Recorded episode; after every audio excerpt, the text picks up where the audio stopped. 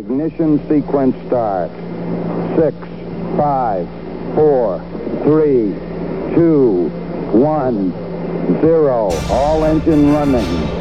Liftoff. We have a liftoff. 32 minutes past the hour. Liftoff on Apollo 11. Tower cleared. Hello. This is Eleanor O'Rangers, and welcome to our final Season 2 episode on Space 3D and the conclusion of our discussion of the television science fiction show The Expanse with our co moderator, Tom Hill. Tom continues to regale us with a number of interesting factoids about The Expanse, including the non traditional origins of the show, key storyline details, and something which particularly interested me how medical details are seamlessly woven into the show to enhance its realism. We conclude the interview with some speculation on whether the show will lead to a feature length movie like most sci fi franchises these days. I personally think Tom wanted to do this show to attract more fans to chat with, but see what you think. I have a feeling I'll be binge watching in the very near future. Oh, I want to give a little bit of background on how the whole thing got started. So, there are two authors that write under the name uh, James S.A. Corey. Okay, Daniel Abraham and Ty Franck. What happened was one of them was putting together a massively multiplayer online role playing game that was set in space. And he had put together some rules and had a group of friends that he was actually playing it as a role playing game. So he created this universe that this was all set in with the Epstein Drive and all the ships and Mars and Earth and all that kind of stuff. And one of the people who joined his play group said, You've put more work into the background of this role playing game than most people who write novels put into before they write their novel. We should try this as a novel. And the two of them got together and started writing, and that's that's how it all got going. And it it just uh, turned into turned into what it Wow. is. It actually there was a Kickstarter to uh, to create the role playing game, and it just came out a couple weeks ago or a couple months ago, something like that. It uh, so it is now available as a role playing game. Uh, but uh, yeah, I forgot to get in on that Kickstarter, and my wife said that's all I need is one other hobby. So another main factor that uh, that they bring into the in the line here is uh, medicine, which I'm sure you'll be interested in my uh, initial news is not good, Eleanor, in that the main characters and the main ship they, they don't Ah. have a doctor. They get into a they get into a couch and a uh, something's you know put over their arm, and they've their medications on board. People ne- don't necessarily know what they're getting at any particular time. The the system just chimes when they can get up oh, and they okay, can so it's and not they like can a go. full uh, uh, holographic uh, doctor like we have in Star Trek. Who, by the way, I always enjoyed that character. It is not. It is not. Yeah, that was a, that was a challenging character to work with. But uh, but yeah, they um, they're they don't have they don't have a doctor on staff. It's the uh, the ship is actually a, a former military vessel, and uh, it's undercrewed with the number of people who are on it. So their so their uh, military system is way overdone for the number of people they have. But uh, of course, you know, for the story, they have plenty of wounds to worry about, so that uh, that kind of they take care of that. They use they use up plenty of that. So for the uh, for the high G travel, if you need to get somewhere fast, they have a cocktail of drugs that they give them that is it prevents strokes. It doesn't go into the detail of how, but uh, but it's called going on the juice. If you get above much above like two and a half or three G's, your uh, the pilot will just click the ship and say we're you know send put everybody on the juice. He he can actually he can knock Hmm. people out as well. There will be times where he'll stay conscious to fly the ship and he'll knock other people out because just of the the pain of what they'd be going through with the, the high G's that Huh. they'd be maneuvering at. So so yeah, that's another another factor. Uh, in one of the stories, there's a major plot line that involves uh, a traumatic event where there are a lot of injuries, and the problem is they're on the float, so they're not thrusting. And essentially you have the initial wave of people who die from the incident, but anyone with internal injuries or anything like that, without gravity to drain, you have a second wave of people who will die just over a longer period of time from injuries that would be treatable in a gravity field, but aren't in zero gravity. Well, help me understand that from not having seen the show. What type of injuries that you could that they show? And blunt blunt trauma, uh, internal bleeding, things along those lines, where uh, where normally the blood would drain. You could you could drain the right. blood out of a out of an area. They uh, it, it just pools differently, and there's really there's no no way to, well, to handle that. That's interesting. That I mean, yeah, about. blood because surface tension kind of becomes predominant in a you know zero gravity environment, but in some ways that's easier to control technically because it's not splattering all over the place. Um, so I don't know inherently in reality if that would be any more difficult to control. Um, I mean, certainly it affects your field of view. I mean, if you're trying to locate the source of the of the bleed, but I wouldn't think physiologically it would necessarily be any more difficult to to control the bleeding. Uh, but that's interesting that they choose to make that decision that oh, you know, they're not going to survive because of that. Yeah, yeah, and there and it, things come about. Once again, trying to trying to minimize spoilers here. Things come about and it things work out. But uh, but that's the argument, and they actually they talk about that in the show as well. Oh, in the show, essentially, uh, the first season covers about the first two thirds of the first book. The second season covers the second two thirds, or the second third of the first book, and about the first half of the second book. Then the third season covers the second half of the second book and the whole third book. The third book was a little rushed, in my opinion, on the TV show, but what you're gonna do. They didn't they didn't ask my opinion when they when they put it all together. Plus, I'm pretty sure they saw the writing on the wall that the show wasn't going to be uh, wasn't going to be approved for a fourth season, so they wanted to reach some sort of decent stopping point. Though it definitely it gives you the hint that more stuff could happen. Interesting. So hedging hedging their bets. Basically, yeah, that's what they had to do. And uh, once again, Father Bezos swept in and and saved the day. So Interesting. So let's see. What's some of the other stuff that they they uh, they deal with that are that is pretty cool? What kinds of things do they take for granted?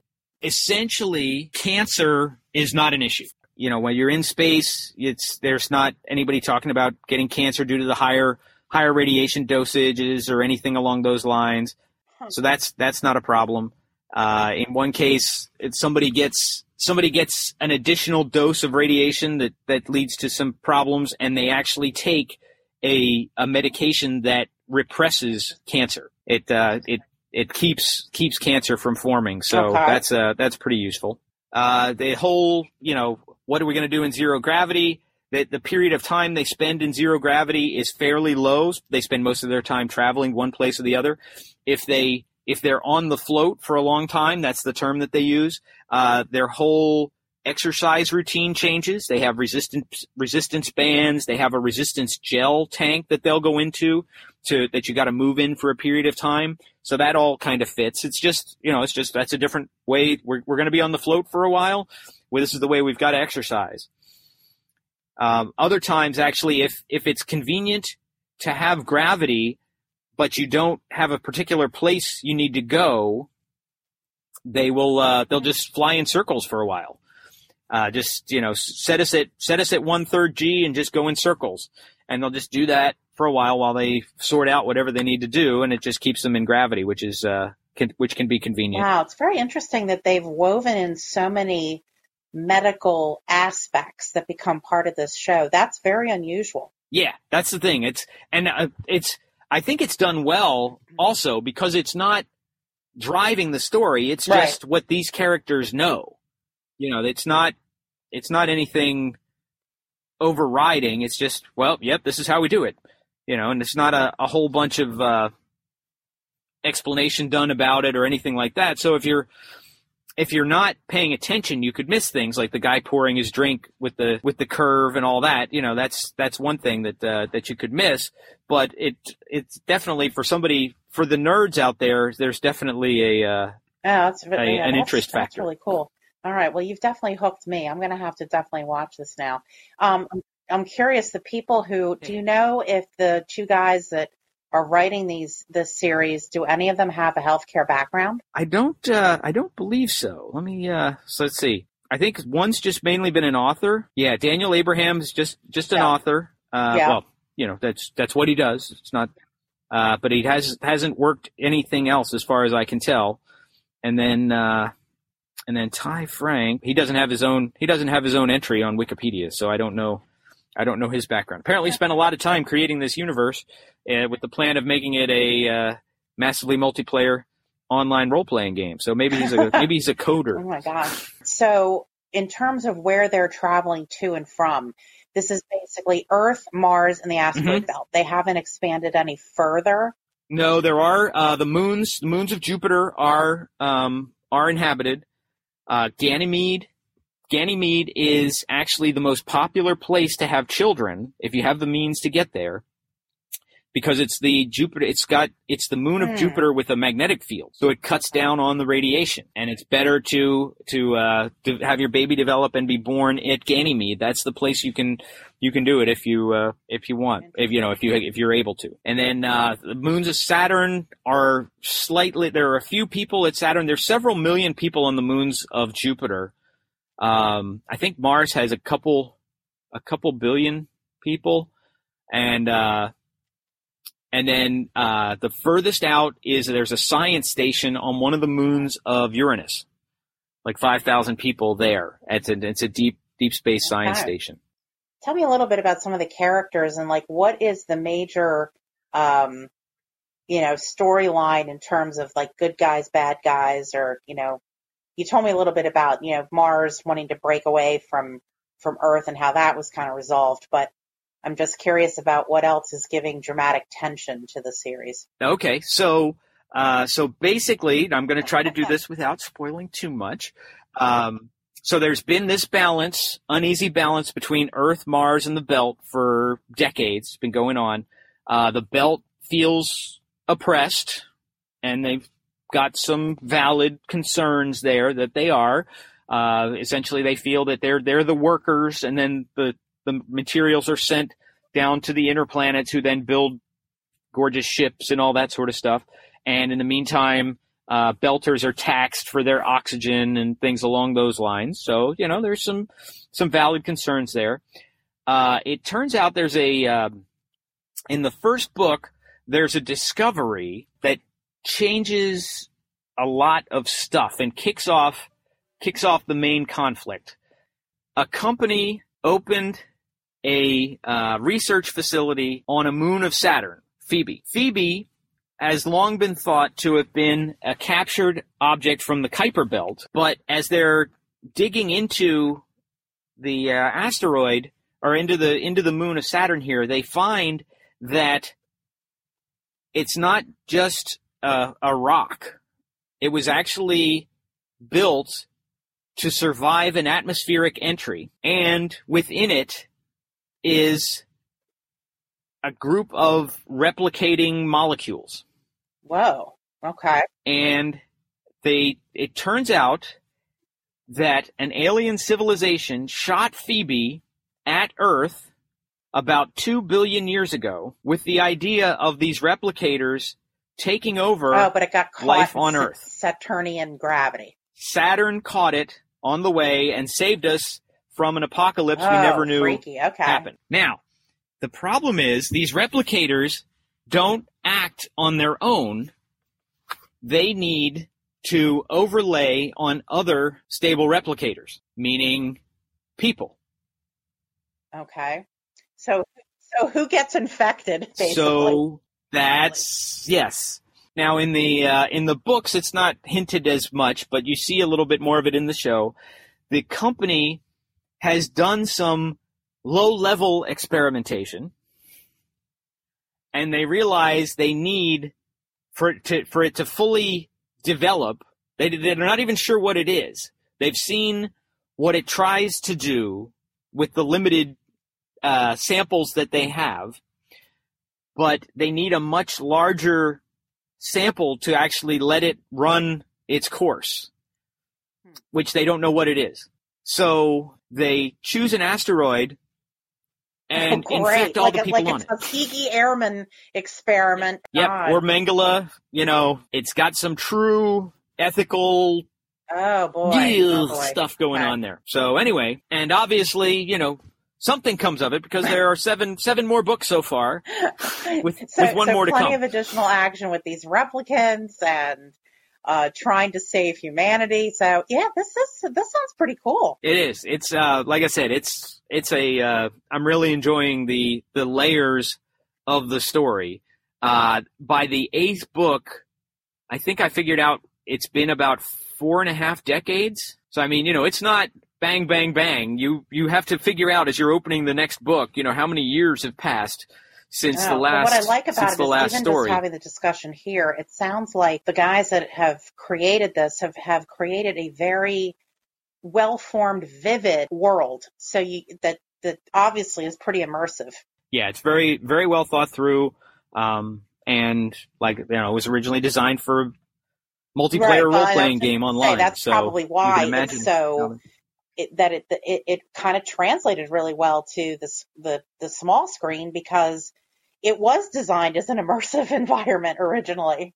Yeah, so that's uh, that's really that's really been uh, been kind of my thing. I'm I'm I'm fully uh, invested in it. I'm uh, I'm in on some uh, some groups online that uh, that do the whole cosplaying thing, and haven't been to a con yet. But I'm building I'm building some things that I hope to take to uh, to cons to uh, to be oh, to be of interest to people. So no, no. Although there's some very cool stuff that people have done with some Christmas lights and uh, and they'll show the the uh, the uh, replicator uh, the replicator stuff. They'll be carrying it around like in a uh, one of those bank vacuum tube things.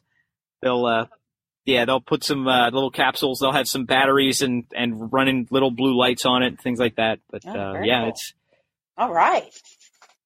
Has there been any interhumanoid romance uh, or any problems with that, like a Martian getting it on with an Earthling or a Belter kind of digging a Martian or an Earthling, and any sort of issues with that?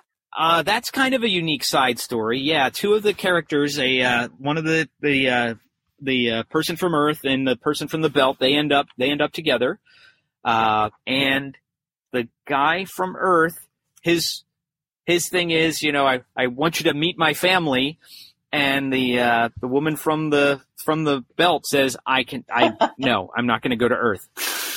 I'm, I'm not going to do it for one thing, at, at, times when she's been in higher gravity, she says, you know, I think my knees are leaking when she's walking around in higher gravity. It's like, we need to get out of here. But, uh, and there's some, there's some, uh, racism there. It's very interesting along the lines of the descriptions of people don't care what color skin you have, but where you were born, what, what gravity you were born in is now the, the indicator of whether you're going to, you know, the, the initial racial prejudice is based on that. And in my opinion, that's kind of just a, a human thing. We try to group ourselves kind of automatically. And once you move beyond the, the, uh, the simple planet, you would find reasons to not like somebody else. And that's, we, we need to get, we need to make that yeah. better, but it's kind of our reflex. And, uh, oh, the descriptions, that's, that's interesting. Just some of the things that are thrown in, like you get on an elevator at high gravity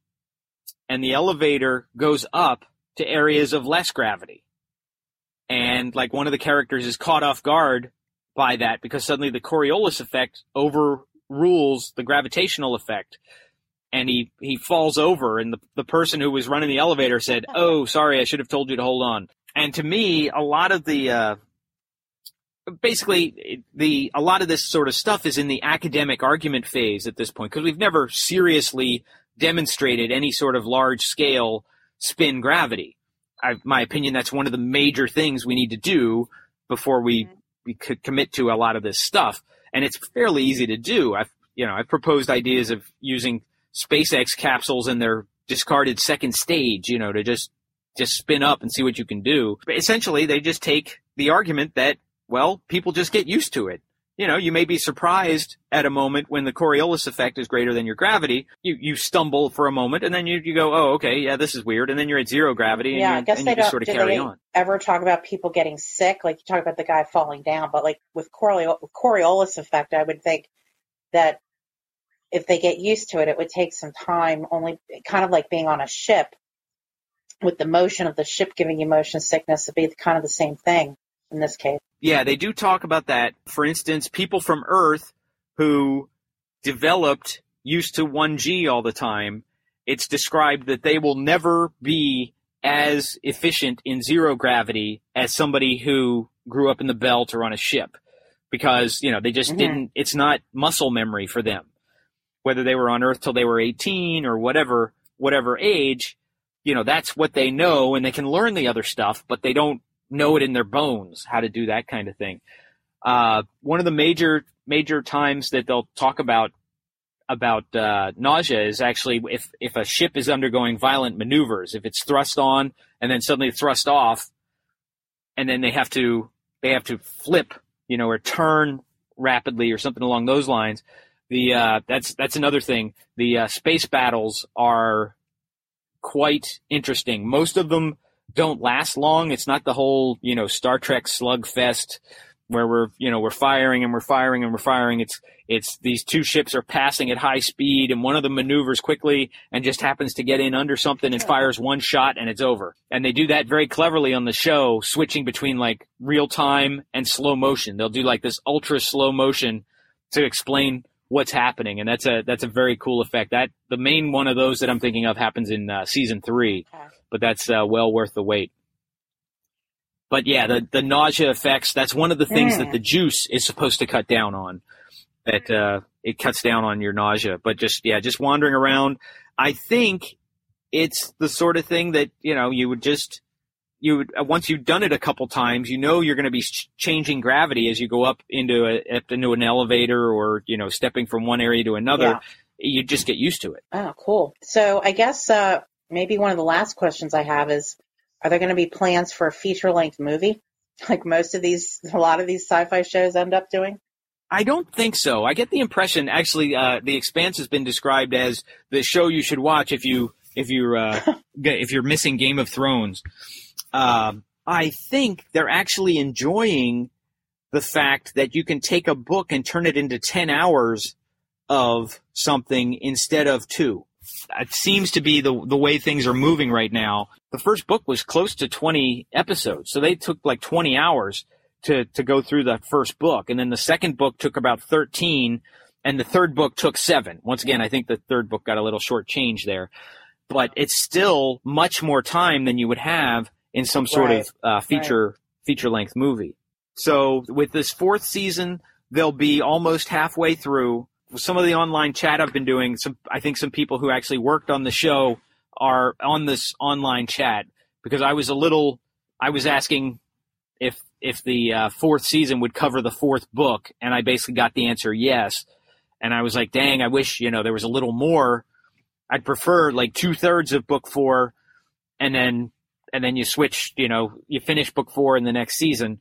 And the response came back as a chilly why don't you wait and see? I'll you know, back off like, oh, but yeah, they, they, they just can get into so much more than they could in a feature length movie, and their and their budget yeah, well, doesn't seem it, to be isn't hurting. it generally so. less expensive to film in Canada? I think that's part of the attractiveness of filming up there. I know it was for like the X Files for years. Oh yeah, that's uh, yeah. I think that's becoming more and more of a thing. There, there's less and less filming in California. Yeah. Like there's less and less of no most kidding. things in California now. It seems. All right, so you so, would recommend seeing yeah. this show and it sounds like there's enough to not nitpick about on this show, which is another attractive feature for sci-fi fans. Yeah, they do. They do. They're pretty thorough. Um, there are, you know, and there's always going to be little things, but uh, but actually, none of them are occurring to me right now. Okay, so for those of you who are looking for something new in science fiction, The Expanse covers that. It's been described as the Game of Thrones in space. I agree with that. I haven't seen all of Game of Thrones. I've missed a couple episodes here and there, but I enjoyed it. And actually, some of the guys that some of the write, the writers were actually assistants for uh, George R. R. Martin, and they're much better at getting their books out on schedule. So that's another that's another thing. The books have been coming out almost once a year, uh, reliably since the beginning. And uh, the book eight was delayed by four months or something along those lines, and book nine will be coming here pretty soon. But uh, once again, I love the books and I enjoy the show. And as soon as Amazon announces that season four will be coming out, I will probably be not completely binging. It won't take up an entire weekend, but I'll probably watch them a couple hours at a time. And I'd love to uh, chat with anybody who good. wants to talk All about right. the show. Well, you've convinced me, so yeah, woohoo! I have a convert. Woo! exactly. My geek cred is in place. All right. Well, thanks. Thanks for uh, the discussion of the expanse. I definitely learned a number of new things this evening. So thank you. Sure. Thanks for hanging with us for season two of the Space 3D podcast. We appreciate the support and stay tuned for season three later this year. For Emily Carney and Tom Hill, this is Eleanor O'Rangers for Space 3D.